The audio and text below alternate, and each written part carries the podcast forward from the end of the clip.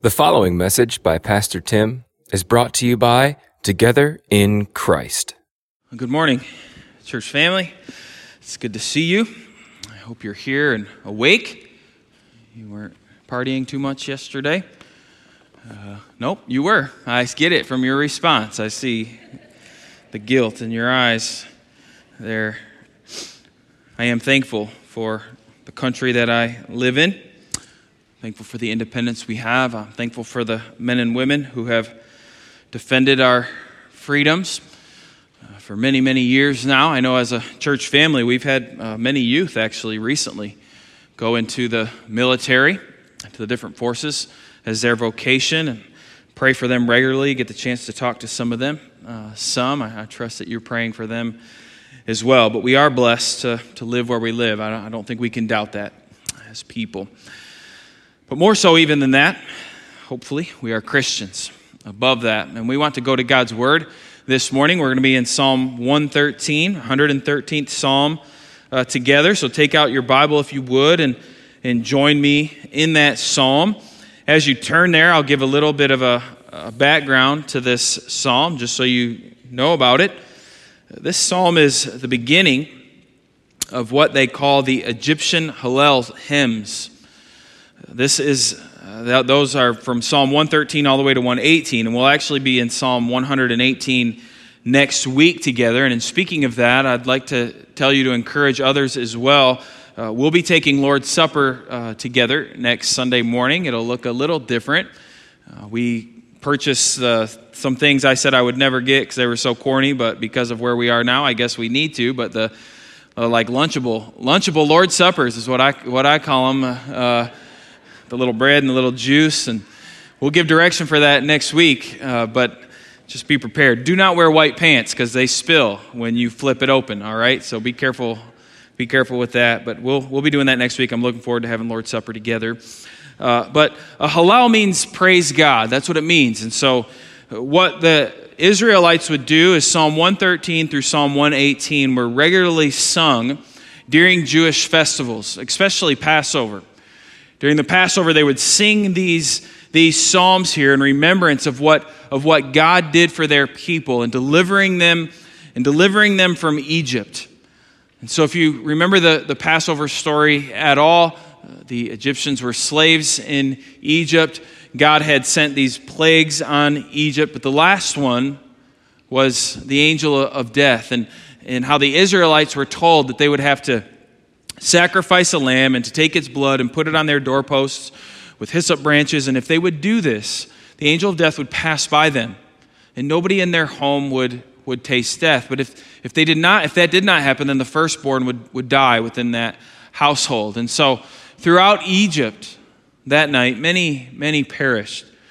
But God would use that then to, to break Pharaoh. And the Israelites then would be, would be set free. And so this was known as Passover the Passover time. And, and the Jews would celebrate this. And, and these are the songs that they would sing to, to celebrate the Passover. So I just want to give you that context there. You know, just a, a moment ago, Pastor Spencer was up here nerding out on us a little bit, as I would say, talking about meters and these different things with the hymns and singing. I don't know what he was talking about. Uh, meter to me is a length of distance, almost three feet, roughly. It must have to do with music is what I was assuming he was saying. But there are people who sing the Psalms. That's what they were intended for, to be, to be sung and to remember what we were singing. And so I want that in our heads as we study this together, as we look at it this morning. This was the purpose of this song, to be, to be sung in remembrance of what God had done, especially during this Passover time. So look at Psalm 113 with me. It says, Praise the Lord. Praise, O servants of the Lord. Praise the name of the Lord. Blessed be the name of the Lord from this time forth and forevermore. From the rising of the sun to its going down, the Lord's name is to be praised. The Lord is high above all nations, his glory above the heavens. Who is like the Lord our God who dwells on high, who humbles himself to behold the things that are in the heavens and in the earth? who raises the poor out of the dust and lifts the needy out of the ash heap, that he may set him with princes, with the princes of his people. He grants the barren woman a home, like a joyful mother of children. Praise the Lord. So, this is the first song that they would sing in celebrating Passover. Maybe to bring it home a little bit more for you, and this is what I hope to do next week in looking at the Lord's Supper. This would have been the first hymn that the disciples would have sang with Jesus right before he would go to be arrested and to be crucified. And in Psalm 118, probably, this isn't a guarantee, but probably was the last song that Jesus sang before he was crucified.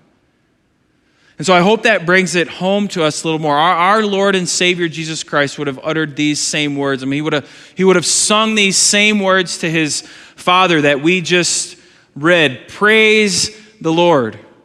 He would sing this Praise, O servants of the Lord. And if you notice in verse 1 through 5, we are told to do just this. It says, Praise the Lord. Why? For who he is for no other reason than for who he is. And we look at verses 1 through 3, it actually says to praise him for his name. Praise him for his name. Now, this might seem like a peculiar reason to praise people. You know, we don't, we don't praise people just because of their name. Oh, your parents did a great job picking out your name. I'm going to praise you because of what your, of what your name is. and so we need to understand what does this mean? We're supposed to praise him for his name. What is, what is the psalmist getting at? Well, to understand what is being said here, we have to understand what the name of God is, what his name is. And so you have to go back to Exodus chapter 3. And in verse 13 through 15, this is God dealing with Moses up on Mount Sinai, giving him the law. And it says, Then Moses said to God, If I come to the people of Israel and say to them, The God of your fathers has sent me to you, and they ask me, What is his name? What shall I say to them?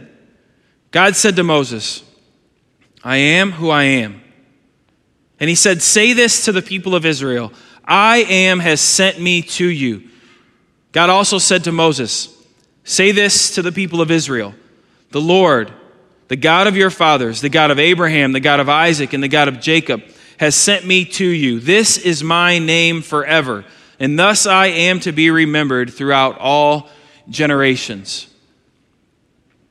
So Moses asks God a very simple question What is your name? And when I, when I go to the people and they ask me, Well, what is his name? The one who sent you, what is his name? The way that God responds is he says, I am who I am.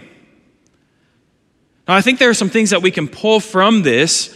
Uh, I was reading a, thing that John Piper had wrote. This isn't all that he had to say, this, but I took some of this uh, from what he had to say. There's some things that we can pull from this name that we know to be true about God just simply from his name that should cause us to worship him, that should cause us to praise him.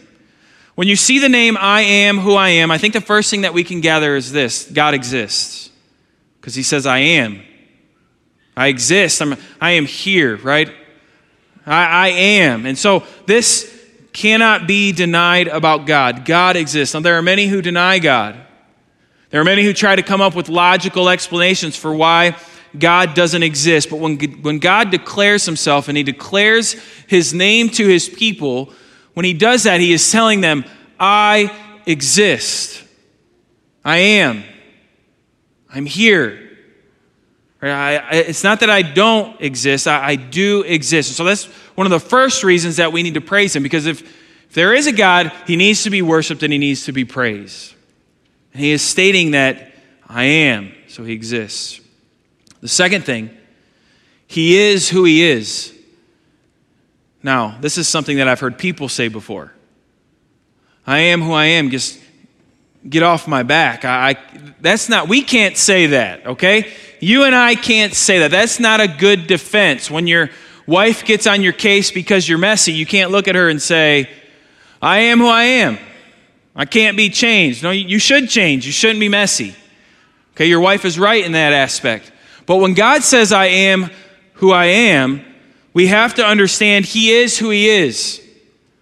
And so we have to think of all of the attributes of God, His, his being. This is who He is. It, does, it describes him. And so we could go through all of that this morning, but we don't have time. But you think of his omniscience, his omnipresence, his omnipotence, his transcendence, which we'll get to in a little bit, his holiness, all these, all these attributes of God. It's, it's who he is. And he says, I am who I am. In saying that, the third thing I think that we can take is he cannot be changed. I am who I am. That husband again who's messy, that's what he's saying, right? You, you can't change me. I, I can't change this about myself. I've just always been messy. I always, I always will be messy. It just, it is, it is what it is. Well, in God's case, he cannot change. He cannot be changed. You cannot change his mind. There, he is who he is, and he has been for all time and forever will be. The next thing I think we can pull from I am who I am is we see that God has made himself known. Right? He didn't just stay silent to Moses. When Moses says, What, what should I say? He could have easily said, Don't worry about that.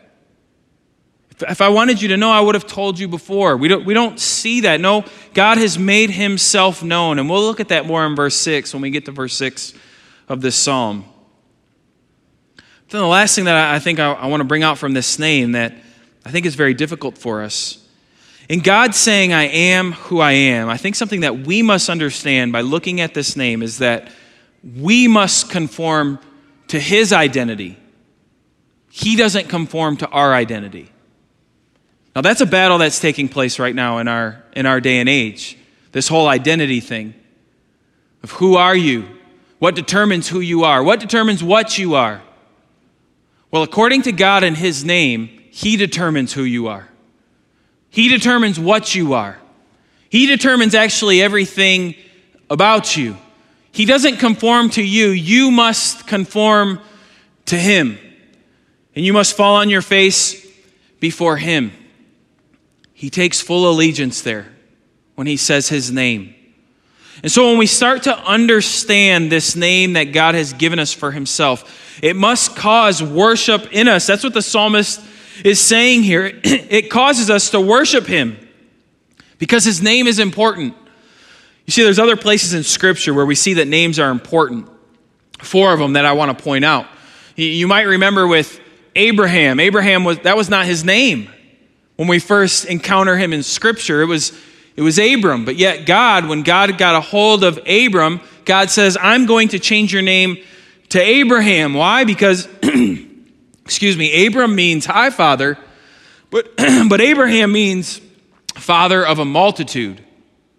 And so God was doing something with Abraham. And so he changed his name to be a reflection of what God was going to do with Abraham.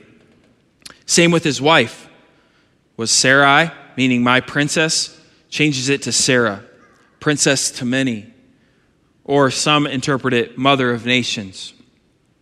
There's also in Scripture we see Jacob. Jacob means supplanter. But when God gets a hold of Jacob, God changes the name of Jacob and he changes it to Israel. And the name Israel means having power with God. So he, he changed his name, and it means this, he's showing this is what I'm doing with Jacob, and I'm changing his name to Israel, and that name is important. Or if you go into the New Testament, we have Simon Peter, who was Simon. Simon means God has heard, but all of a sudden Jesus gets a hold of Simon and he says, Simon, I'm changing your name, and I'm changing it to Peter, which means rock, because why? This is where I'll build my foundation. This is where the foundation will be built in the church will be built. You see, there was a, there was a purpose behind the name. And the same is told of God.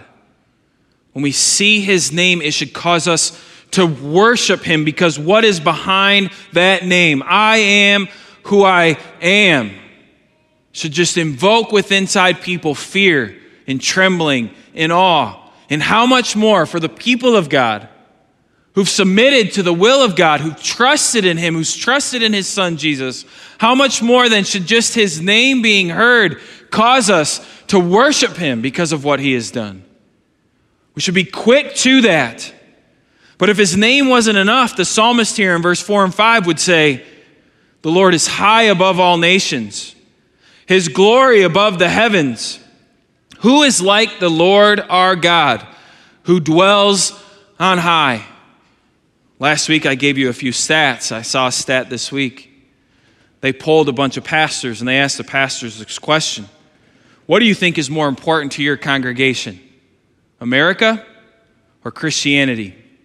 Sadly, 53% of pastors said America is way more important to my congregation than their faith. Now you might say, well, that's not too bad. We're like 50 50 there. Well, that's pretty bad.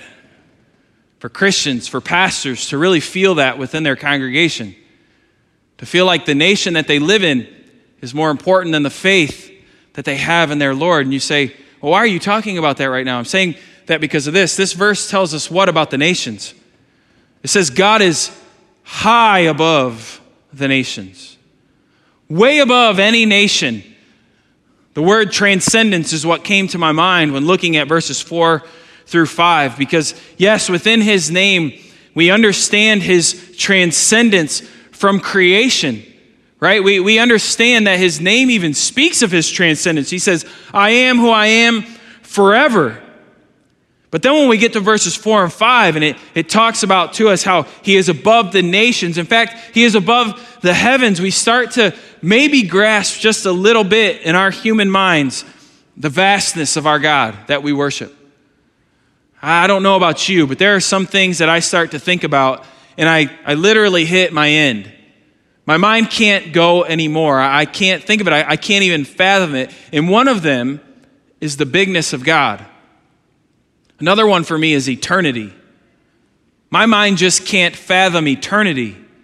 I live on a schedule. I live on a day to day basis of things that are coming up. That's how my life functions. To, so to think of eternity, no number of days, just an eternal amount of days, my mind just begins to wither. And it's the same when we try to think of the vastness of God. He is so big that in fact he seems incomprehensible. His bigness, his transcendence make it seem like I can't even know this God. I, I can't even understand this God. And so I think there's some things that we do. We start to minimize then the transcendence of God so that we can maybe know him. Right? We, we, we start to do that, and I think we do it for two reasons. Number one, we just simply don't understand. We just simply don't understand the transcendence of God. We don't understand the vastness of Him. Maybe we say it like this we say, you know, God's really hard to understand. I don't want to focus on that. I want to focus on the simple things about God. I'm just going to focus on His love. I'm just going to focus on His mercy, maybe. We don't want to dive too deep into the things of God because it, it scares us and we're not going to understand it. But I think there's a second reason, and I think this is more common. We might not say it this way, but this is really how it goes. If I can lower the transcendence of God, it really raises me. It really makes me look better because if I can lower God to a little point, maybe it'll make me seem on par or, or at least pretty close to his level. And so we like to lower the elevation of God. Maybe some of you will remember a song by Frank Sinatra. Maybe you sang it in high school or something. I don't know when he was around. I don't know how old that was. I know this song, if that means anything. I know he's known for this. He says, For what is man? What has he got? If not himself, then he is not. To say the things he truly feels, and not the words of one who kneels. The record shows, oh, I took the blows, but what does he say? But I did it my way. And for a lot of people throughout history, that has been their theme. Oh, I'm not going to be one who kneels. I'm not going to be somebody who kneels to anybody. Oh, I might take some blows, but in the end, I can at least look everybody in the eye and say, you know what? At least I was true to myself. At least I was faithful to me in the end. Can I tell you what you're doing when you say those things? You are lowering the transcendence of God. You're saying, I'm not willing to bow to anyone or to anything. Oh, I might take some blows, but at least I've got my integrity. Well, I can tell you this your integrity doesn't mean anything in hell. It means nothing in hell. You're not going to sit there and brag. Oh, God might be putting me in eternal torment, but at least I'm who I am, right? No, that doesn't mean jack squat there. But yet, we take that approach a lot. We'll see the truths of God, we'll, we'll see the promises of God, but we'll say, but I don't like how this is set up. And so we raise ourselves up. The writer of Ecclesiastes in chapter 5, verse 2 speaks of this. He says, Be not rash with your mouth, nor let your heart be hasty to utter a word before God. For God is in heaven, and you are on earth. Therefore, let your words be few. This should be the theme of Facebook and Twitter, if you have, if you have my opinion. Let your words be few. If, if you could have some knowledge this morning, that would be it. Let your words be few. Why? Because you are on earth, God is in heaven. Now, I'm going to read a big chunk of scripture here because it has always been very impactful to me when thinking about the vastness of God. And it's found in the book of Job, and it's in Job chapter 38. And so you've got 37 chapters of us learning about this man, Job. You have 37 chapters of his friends telling him what he's been doing wrong. You have 37 chapters of Job even trying to make a defense for himself, and Job even questioning and wondering what is going on and questioning God. And finally, after 37 chapters, in the 38th chapter, God speaks. And I think I'm going to read about 18 verses here. And I want you to hear what God has to say to Job. As Job is complaining, rightfully so. You guys know the story of Job. Going through just a horrible situation. And I know for a fact some of you going through horrible situations in your lives or in your family's lives. Job is facing great difficulties. And I want you to hear what God says when God finally speaks. When God raises his voice to address Job, and Job is asking these questions, listen to what God says to him in chapter 38, verses 1 through 18. It says, Then the Lord answered Job out of the whirlwind and said, Who is this that darkens counsel by words without knowledge? Dress for action like a man. I will question you, and you make it known to me. Where were you when I laid the foundations of the earth? Tell me if you have understanding. Who determined its measurements? Surely you know. Or who stretched the line upon it? On what were its bases sunk? Or who laid its cornerstone? When the morning stars sang together and all the sons of God shouted for joy? Or who shut in the sea with doors when it burst out from the womb? When I made clouds in its garment and thick darkness its swaddling band, and prescribed limits for it, and set bars and doors, and said, Thus far shall you come and no farther, and here shall your proud waves be stayed. Have you commanded the morning since your days began, and caused the dawn to know its place, that it might take hold of the skirts of the earth, and the wicked be shaken out of it?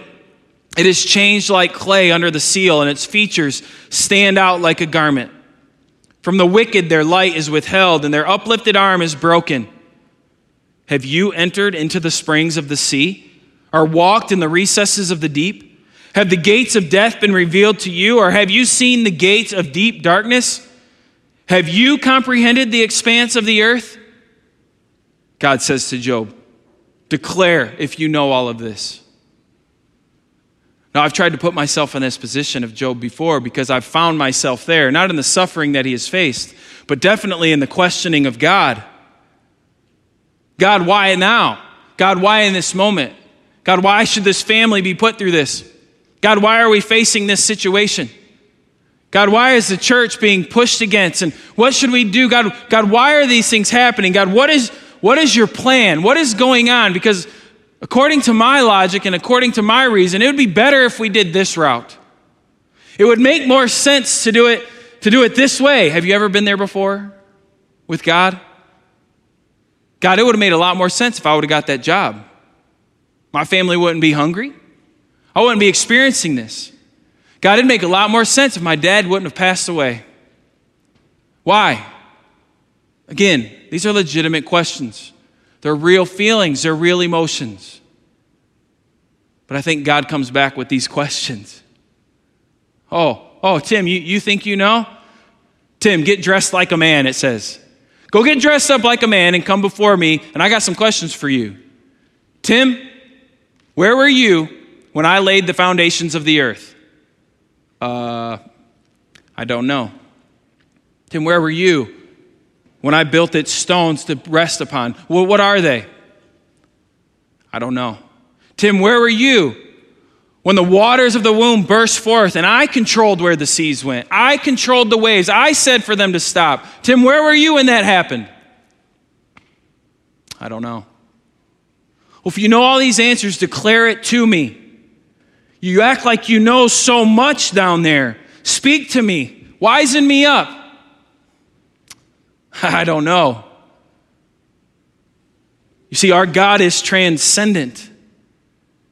He's beyond even understanding, He's beyond even knowing the things that He has done, the way that He has worked things out. Listen, for centuries, mankind has tried to know more and more and more and more. And if you study it, all we prove is our ignorance so often. Now, if the psalm ended there, it'd kind of be a gloomy day to go out. But I do want to remind you that so far on this psalm, we've been told praise him for his name and praise him for his vastness. So if these things were alone true about God, he still is worthy of our praise this morning because of who he is. But we also know this about God. Although God is transcendent, he is knowable. He's made a way for us to know him. In Isaiah chapter 7, verse 14, the prophet would say, Therefore, the Lord himself will give you a sign. Behold, the virgin shall conceive and bear a son, and shall call his name Emmanuel. Listen, we have a name again. And it's an important name. And it's important. Why? Because it's God with us. This vast, unknowable, unimaginable God has made his way with us so that we can know him. The same God that would question Job and say, God, or and say, Job, who in the world are you for a second to question me? Would love his creation so much that he would foretell even then, I'll be with you. I'm knowable. I will make myself known. I will draw you to me. And so in verses 6 through 9, we see that we need to praise the Lord for what he does. Look at verse 6. We have all these truths about God, how big he is, and it says, Who humbles himself to behold the things that are in the heavens and in the earth. Or in your translation, it could say, Who stoops down to see these things. So here we again, yes, we notice the bigness of God. We notice how, in order even to see the heavens, God must bend over right? God has to bend over to even see the, the heavens, where you and I have to look up, and it even causes us, if you're getting older, I am too, get dizzy and almost fall down when you're looking up at these things. God has to bend over to even see these things. But we know this He bends over. He bends over. And yes, while He is high above, He, he, he will stoop down low to notice us or, or to be with us. I think of it, I think of it like little kids, you know, a little little kid comes up to you and, and grabs your leg, and you could easily go, Oh, you're kind, I like you, you're cute. Get go to your mom. Right? You've done that before. But it's very different. It's very different for a kid to stoop down to that kid and to see him face to face and to talk to him and almost give them worth saying, Listen, I, am willing to stoop down to you. I'm willing to go down there. That's, that's the picture that we have here with God. Such great humility we see in this great God that He would bend over and that He would, would deal with us, us little children, but He cares for us, so He takes time for us and care for us. Now, I don't know how you read this without thinking ahead to Christ. And we talked about Emmanuel and how Emmanuel would come and be with us, but he didn't come to be with us as a, as a king to reign or as a conqueror to rule over all the nations and to set everything straight politically and socially. Instead, we see that God would come in the flesh as Christ, Emmanuel, and he would humble himself. In Philippians chapter 2, verse 5 through 8, it says, Have this mind among yourselves, which is yours in Christ Jesus, who, though he was in the form of God, did not count equality with God a thing to be grasped, but emptied himself by taking the form of a servant, being born in the likeness of men and being found in human form, he humbled himself by becoming obedient to the point of death, even death on a cross.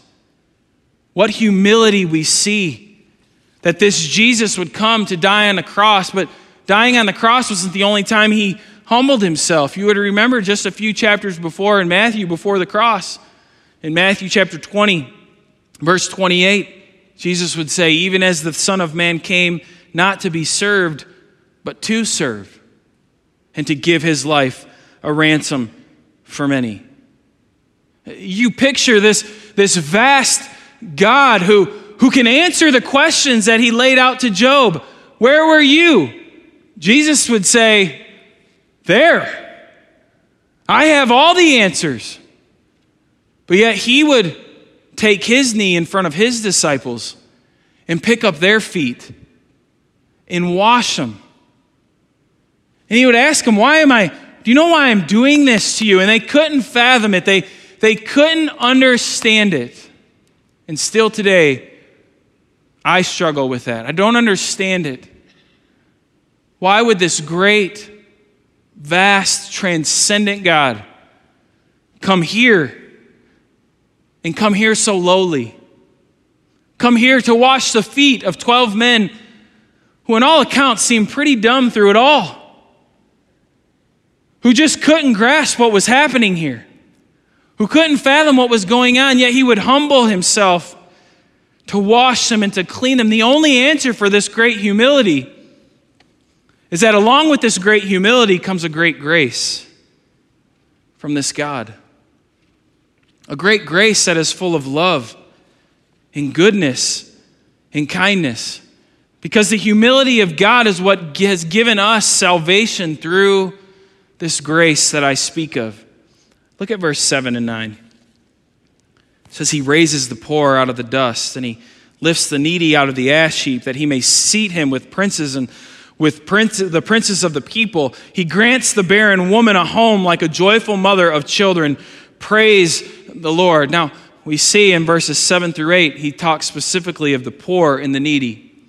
And yes, we can go all throughout Scripture and we can find passages in Scripture that say, as followers of God, we must care for the poor. We must care for the needy. Yes, that has to happen and that, that needs to take place. But I want to remind you of what Jesus would say in the Sermon on the Mount in Matthew chapter 5, verse 2, because this is really what I think is being brought home here. He would say, Blessed are the poor in spirit, for theirs is the kingdom of heaven. That's what I think this psalm is really getting to. That God would come to care for the poor and the needy, those who are broken in spirit. Those who are, who are poor in, in spirit, they are the ones who need God to stoop. Now, again, we can go outside of these walls, and it breaks my heart to say, probably inside these walls as well, to find people who would stand before God and sing the song that Frank Sinatra would sing with no shame, with, with no fear. They are not the poor in spirit. They are not the needy. They feel they have what they need. They feel they're getting what they get because that's what they deserve. That's what they went after. The poor in spirit are those who will humble themselves before God, like Job did. God shut the mouth of Job really quick to where he would fall on his face before God to understand his neediness of that God to have an impact in his life for grace. When you look at verse 9, it says he grants the barren woman a home. When we see this, I hope it brings to our mind places in Scripture where this would happen. You think of Abraham's wife Sarah, who was barren. But then God, God, God allows her then to give birth. Or to Rebecca, who was barren. But then God opens up her womb, and now she can give, she gives birth to, to children. Or maybe Hannah, who actually, verse 7 and 8 is stolen from. Verse 7 and 8 is completely plagiarized from Hannah's song after God opens her womb and she gives birth to Samuel. It's the exact same words. When she would praise God, because he, she would say, I was hopeless, I was barren, and you gave me hope. You gave me hope. These are who God has come for the hopeless, those who understand their state, the people who realize I'm nothing apart from God. I have no hope, I have no security. Apart from Him, I am just a vapor in the wind. These are the people that God has, has stooped down for. These are the, the people that God says, I am your father. I am lifting you up. I am caring for you. And that is why the psalmist here would end with saying, Praise the Lord. Now remember, this was sung in remembrance of the Passover. The Israelites did absolutely nothing to save themselves. Nothing. They didn't produce frogs. They didn't produce water to turn into blood. They didn't produce gnats and flies and all the other plagues that you can think of. And they cowered in their homes as the angel of death would pass over and be the final blow to Egypt. All they did was walk out in faith by the grace of God. And so imagine celebrating Passover and thinking of that in your mind, and then you sing this psalm and you sing of the vastness and the bigness of God, and you're reminded of His name. And you're remembering how He has taken the poor and the needy and the hopeless, and He has injected life into them. Why? Because, he because God Himself humbled Himself to give grace to the poor and to the needy. Now, I don't know where you stand this morning. I know where I stand. I'm poor. I'm needy. I have no hope apart from this great God, but I know this He's given me hope in Christ. And so I don't stand poor and needy anymore. Oh, by the world standards, I might not be a super rich person. I am a rich person in the world standards as a whole. But I might not be all that I want to be, but listen, I have absolutely everything I need in Christ. And I must be willing to bow to Him. I must be willing to surrender to Him in faith, to believe His truths and what He declares. And I believe I've done that. I believe by faith God has saved me through His grace, through Christ alone. And so when I read this 113th Psalm, you better bet I must praise him. If all of that is true, oh, I must praise his holy name. To think that the God of the universe would stoop down to Tim and to save me. That's just beyond comprehension. I told you that my mind goes blank thinking of eternity. My mind goes blank thinking of the vastness of God. My mind goes blank in wondering, why would you save me? I so often rebel against you. I so often question you. I so often act as if I have all the answers. Why me? And the only answer, God says, because I love you. That's it. I love you. I've chosen you, and I've saved you. If you have that same story as me this morning, then our job is to praise Him, to praise Him for what He's worth, to praise Him for who He is, and to praise Him forevermore, it says. I'm going to ask if you would bow with me as we pray. God, I'm thankful that you're high above all things. I'm thankful that you're in control of all things. I'm thankful that you created all things, that you can answer all of those questions that you laid out to Job. The questions would go on and on for more chapters. God, I'm thankful. You know the hairs on my head, you know the numbers of my days.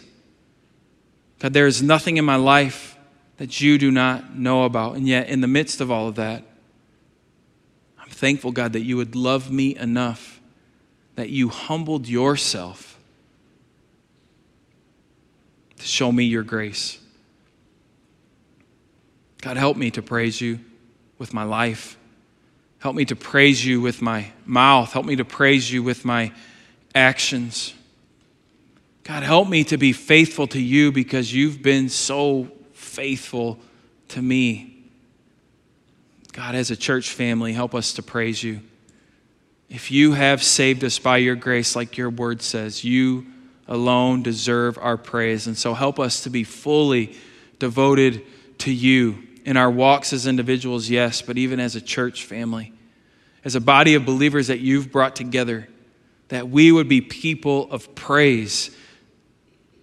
God, that as we gather here right now, I can just think there's people here who are going through good times in their life. They're excited, things are happening. God, let them praise you. But God, also, you've gathered in this room also people who are hurting, people who are struggling. But God, we are one in the body of Christ. And so help us to worship together.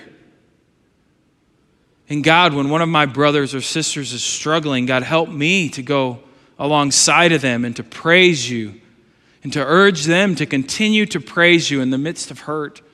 But God, at the same time, to wrap an arm around them and to love them and to minister to them. God, I, I do want Monroe Missionary Baptist Church to be known as a people of praise. As people who are centered on your word, who love you, who speak your truth, who hold firm to it. people of the Bible. God, as we close out this service now, I thank you that you've let us have this time together. but God, we're going to close with a song as we always try to do. And God, I ask that you would help us uh, to use this song to, to praise you, to worship you, to adore you. And God, I pray that we'd also use this time to respond to your word as we should, reflect on it, to let it mold us and to make us who we need to be. God, we do praise you, and we praise you now during this song. We ask this in Christ's name. Amen. You have been listening to a message by Pastor Tim from Together in Christ. This content has been provided to you by Monroe Missionary Baptist Church.